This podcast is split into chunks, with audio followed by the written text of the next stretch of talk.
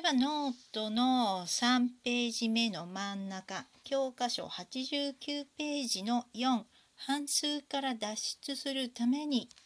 の説明に入ります。さてここまでですねその半数が続きやすいのは認知と感情に結びつきがある、まあ、相互に影響し合うという関係があるためだということが分かりました。ではどうすれば半数を止めることができるかをここから考えていきましょう。まず括弧1ですね。感情から認知への影響をするのであればそれを止めようということです。で何をするかなんですが一番効果的なのは気晴らしをするです。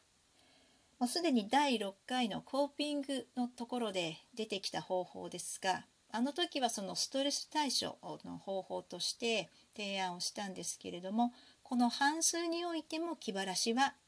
有効です。まあ、なぜならばその辛い気持ちのままでいるその感情を維持しておくこと自体がまたさらに悪いことを考えさせてまたその悪いネガティブな感情が強まってという負のループの原因になりますので何とかして感情を和らげることが重要です。だからといってなんだろうその悲しい気持ちでいないとかねこの気持ちにならないようにするっていうのは難しいですよね。で何かをしないようにするというのはかえってそれを強めるという話はもうすでに説明したことですね。だから何かをやめたいと思ったら何かをしないという否定形の表現で説明するのではなく別のことをすると説明をしてみましょう。だから何か別なことを考えられるわけですね。まあ、悲しかったりその落ち込んでいる時ですから大きな行動をするのは難しいのでほんの小さなことで構わないわけです。例えばうーん落ち込んでいる時にすぐできること歯を磨くとかねスースーする歯磨き粉で歯を磨いてみるでもいいですしなんだろうとりあえずスクワットをしてみるでもいいです。あのその場でできる別なことで、まあ、その今体を動かす例をしたんですけどもあるいは全く体関係なくですね本当に自分が心地いいと思う音楽を聴くでも構わないです。でどちらでも構いません。とにかく別な行動をする。そしてその行動の持続時間は2分間で構わないそうです。であ何かこっから自分ガッと落ち込んでいきそうだなと思う時が来たらできるだけ早く2分間別なことをするそれだけであの半数思考をストップすることができます。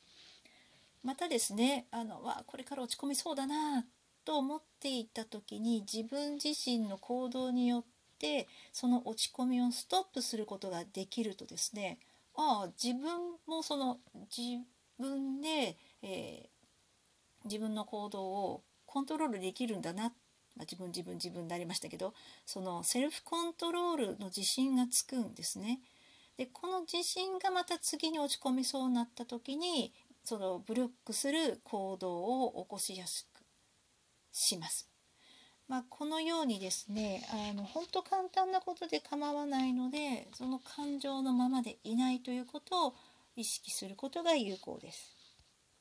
まあ、例えばというので教科書ではあの村上春樹有名人に対しては「さん」をつけない方がその継承になるその敬う気持ちを表すということなんですけど前「さん」をつけずに有名な方の名前言ったら失礼ですというコメントが来たのでここでは3つけときますね。村上春樹さんの例なんですけども。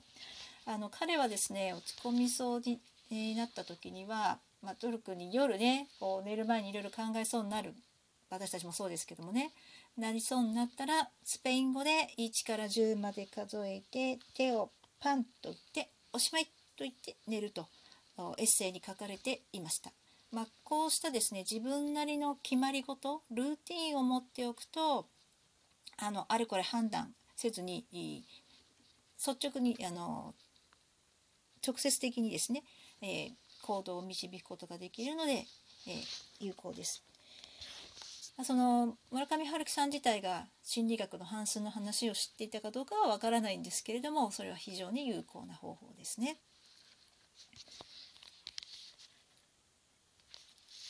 さてでは次の。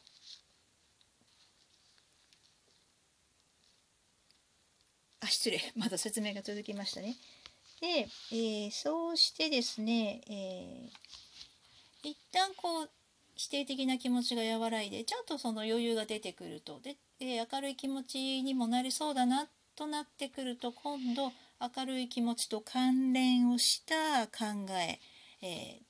いやちょっと今悪い状態にあるけどでもこれまでこんないいこともあったよなとかこんなことが自分できたよなということも考えられるようになると。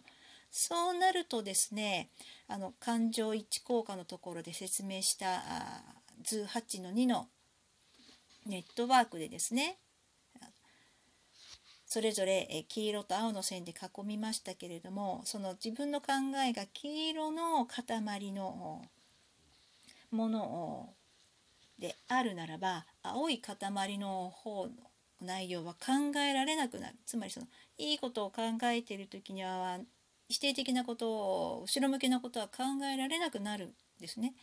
まあ、そのようにしてその考えがネガティブなものに偏るのを防ぐことができます。とまあいいこと尽くしなので2分間すぐできる行動を見つけておくというのが半数思考をストップする一つの方法です。では一旦ここで区切ろうかな。そうですね。一旦ここで区切ります。